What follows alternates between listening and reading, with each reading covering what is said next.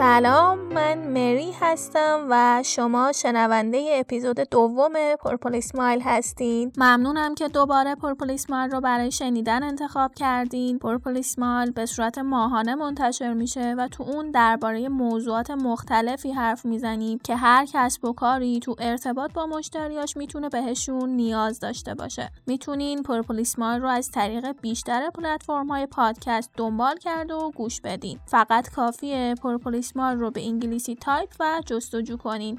و البته معذرت می‌خوام که این اپیزود خیلی دیرتر از زمانی که باید منتشر شد. دلایل شخصی و مشکلات به وجود اومده تو سال سخت 98 تو این تاخیر نقش داشتن. اما تو این مدتی که منم مثل شما تو خونه بودم تونستم برای یه شروع بهتر برنامه ریزی کنم. بعد از این مقدمه طولانی بریم سراغ موضوع این اپیزود. امروز می‌خوایم در مورد customer retention یا حفظ مشتری و چند تا استراتژی برای حفظ مشتری حرف بزنیم.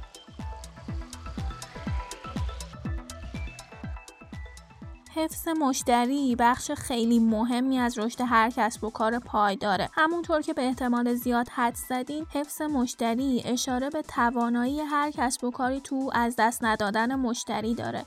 حفظ مشتری تحت تاثیر تعداد مشتریای جدید و تعداد مشتری های از دست رفته است. حفظ مشتری با customer retention rate که به اختصار میشه CRR یا نرخ حفظ مشتری اندازه گیری میشه. پیشنهاد می‌کنم برای اینکه فرمول محاسبه نرخ حفظ مشتری رو ببینین همین الان یه سر به پست آخر اینستاگرام رایچت بزنین.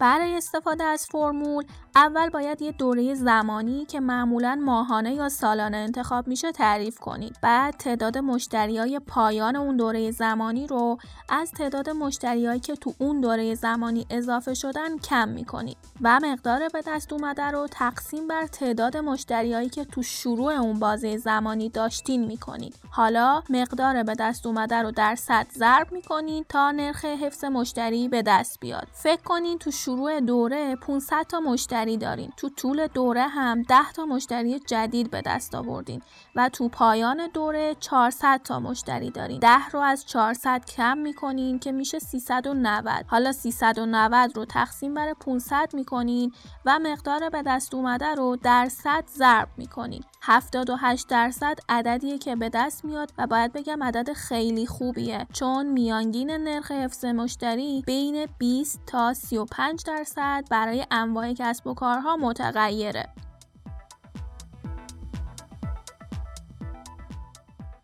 تو مقاله ای که مدرسه کسب و کار هاروارد منتشر کرده اومده اگه نرخ حفظ مشتری فقط به اندازه 5 درصد بالاتر بره میزان سود کسب و کار بین 25 تا 95 درصد زیاد میشه. تو همون مقاله گفته شده حفظ مشتریای فعلی هزینه خیلی کمتری نسبت به به دست آوردن مشتریای جدید داره و به دست آوردن مشتریای جدید 5 تا 25 برابر پرهزینه تر از حفظ مشتریای فعلیه. همچنین مشتریای فعلی خیلی بیشتر از مشتریای جدید خرید می‌کنن چون ارزش محصول یا سرویس شما رو می‌دونن و این مشتریای فعلی هستن که شما رو به دیگران معرفی می‌کنن و باعث رشد کسب و کارتون میشن. پس بهتر قبل از اینکه برای به دست آوردن مشتریای جدید هزینه کنین به فکر حفظ مشتریای فعلیتون باشین. بریم سراغ استراتژی هایی که می‌تونین با استفاده از یک یا چند تا از اونا درآمدتون رو بالاتر ببرین.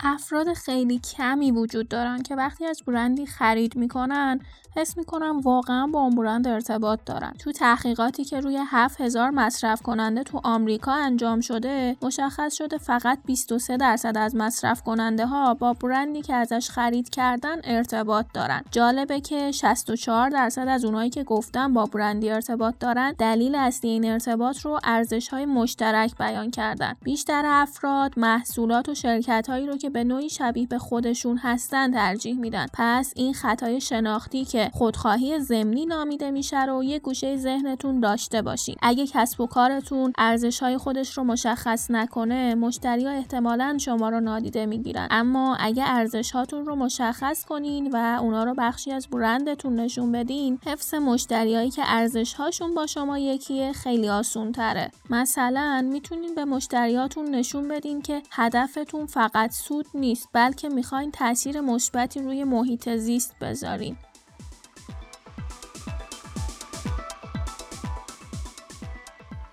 وقتی دارین تغییرات هیجان انگیزی تو محصول یا سرویستون میدین همه اعضای تیم این تغییرات رو حس می‌کنن و هیجان زده میشن. اما آیا مشتریاتون هم از این تغییرات آگاهن؟ این حس هیجان انگیز رو تجربه می‌کنن؟ مسلما نه. مگه اینکه بخشی از وقتتون رو به این موضوع اختصاص بدین تا تغییرات رو باهاشون به اشتراک بذارین و هیجان زدهشون کنین. اینطوری هم سرعت انتشار نسخه های جدید از محصول یا سرویستون بالا میره هم مشتری از ویژگی های جدید آگاه میشن و از اونا استفاده می‌کنن. آمارها نشون میده به اشتراک گذاشتن روند تغییرات محصول یا سرویس با مشتریا میزان خرید دوباره یا معرفی به دیگران رو تقریبا 30 درصد افزایش میده.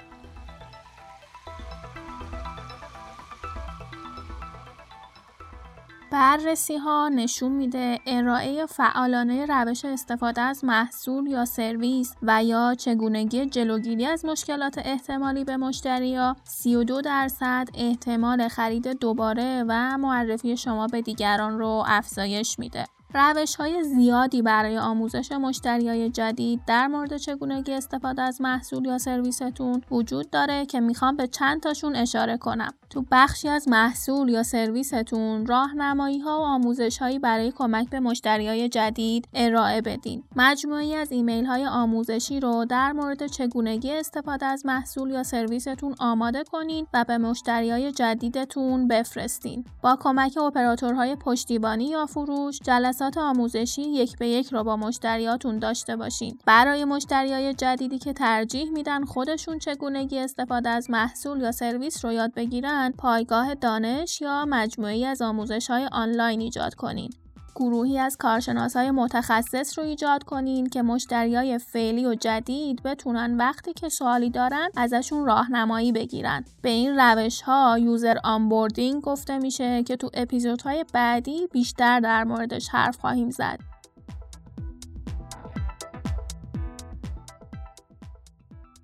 عمل متقابل یه ساختار اجتماعی با مفهومی خیلی ساده است. مردم بر اساس نوع برخورد شماست که بهتون پاسخ میدن اگه باهاشون برخورد خوبی داشته باشین اونا هم به خوبی پاسخ میدن و وقتی باهاشون خوب برخورد نکنین اونا هم بهتون خوب پاسخ نمیدن پس تعجبی نداره اگه بگیم ارائه خدمات خوب مشتری احتمال خرید دوباره و معرفی شما به دیگران رو بیشتر می‌کنه.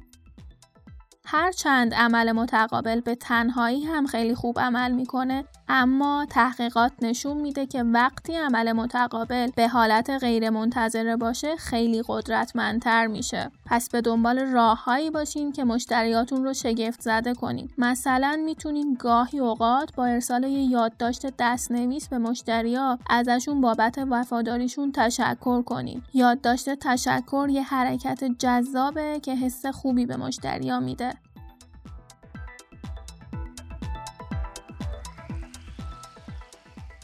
تخفیف و هدیه های رایگان راهی عالی برای خوشحال کردن مشتری است. اما این کارها می‌تونه پرهزینه باشه. به جای اینکه بیش از حد روی این کارها تمرکز کنین باید به کارهای کوچیک و متفکرانه فکر کنین. توی مطالعه با بررسی چند تا حالت مختلف مشخص شده که میزان انعام پیشخدمت رستوران با یه کار ساده بیشتر میشه. تو حالت اول صورت حساب با یه شکلات به مشتری تحویل داده شده. با این کار احتمال احتمال گرفتن انعام بیشتر شده. حالت دوم این بوده که صورت حساب با دو تا شکلات به مشتری تحویل داده شده و با این کار میزان انعام بیشتر از حالت قبلی شده. و تو حالت سوم از پیشخدمت خواسته شده که شکلات دوم رو با اقدام خاصی تحویل بده. مثلا به مشتری بگه که یه شکلات بیشتر برای شما چون مشتری خاصمون هستین. یا اینکه صورت حساب رو با یه شکلات تحویل بده یکم از میز دور بشه و دوباره با یه شکلات دیگه سر میز مشتری برگرده. با این کارها میزان انعام بیشتر از حالتهای قبلی شده و 23 درصد افزایش پیدا کرده.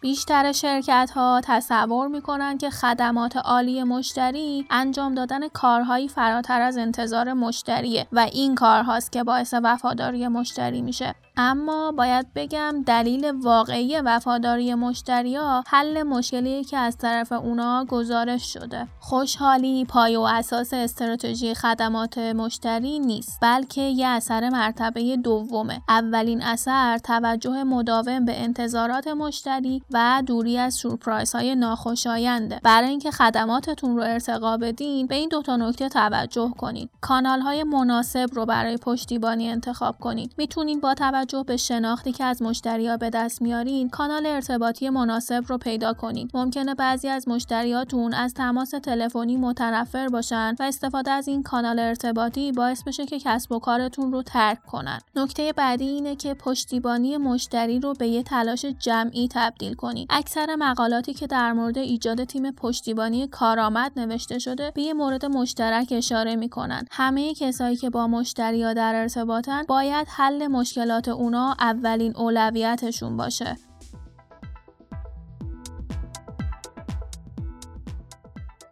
وقتی صحبت از خدمات عالی مشتری میشه کیفیت بیشتر از سرعت اهمیت داره. تو تحقیقاتی که مؤسسه گالوپ انجام داده اومده که مشتریا وقتی باهاشون معدبانه رفتار کنین مشتاقانه کمکشون کنین و با اطلاعات درست بهشون جواب بدین نه برابر بیشتر ازتون راضیان ولی اینکه سریع بهشون جواب بدین فقط 6 برابر راضی نگهشون میداره. گفتن اینکه تیم های پشتیبانی یا فروش باید زمان بیشتری رو با مشتریا بگذرونن شاید کمی عجیب باشه. اما مطالعه های روانشناسی رفتاری نشون میده که مشتریا وقتی که حس نکنن نادیده گرفته میشن راضی ترن پس با عجله و راهنمایی نادرست می‌تونین خسارت زیادی رو به کسب و کارتون بزنید استفاده از برنامه های وفاداری یکی دیگه از استراتژی هاست. کلید طراحی برنامه های وفاداری کارآمد اینه که بدونیم چرا مشتری از اونها استفاده می‌کنن و چی باعث میشه که از این برنامه ها استقبال کنند. خوشبختانه تحقیقات زیادی در مورد برنامه های وفاداری مشتری وجود داره که می‌تونین از اونا برای تنظیم درست برنامه هاتون استفاده کنید. به این چند تا نکته هم قبل از تنظیم این برنامه ها توجه کنید. برای اجرای این برنامه ها از مشتری های وفادار شروع کنید. مهمترین مشتریاتون رو مشخص کنین و برای مشتریاتون برچسب های مثبت در نظر بگیرین. البته باید بگم تو اپیزودهای بعدی بیشتر در مورد اجرای این برنامه ها حرف خواهیم زد.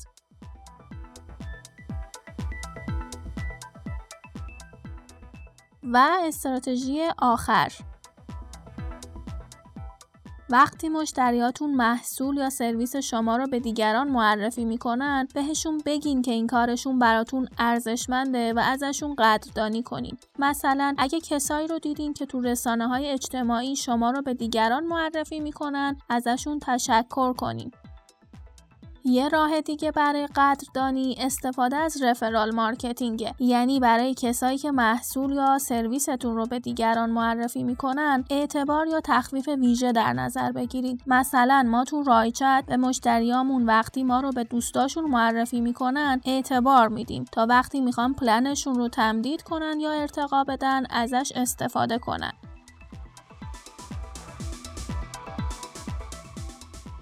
در آخر می‌خوام بگم حفظ مشتری یه عمل توازنه. استراتژی های زیادی براش وجود داره اما هیچ میانبری وجود نداره.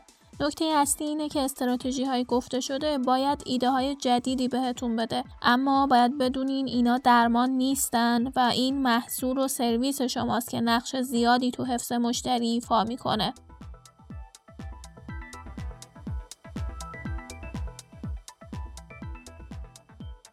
خیلی ممنونم که یه اپیزود دیگه شنونده پرپلیس مایل بودین. امیدوارم که مطالب این اپیزود براتون مفید بوده باشه و بخواین که با دیگران هم به اشتراک بذارینش. اگه دوست دارین با من در ارتباط باشین و نظراتتون رو درباره محتوای پادکست به بگین یا ایده و پیشنهادی دارین به mary ایمیل بزنین. تا اپیزود بعدی پرپولیس مال خوب باشین. خدا نگهدار.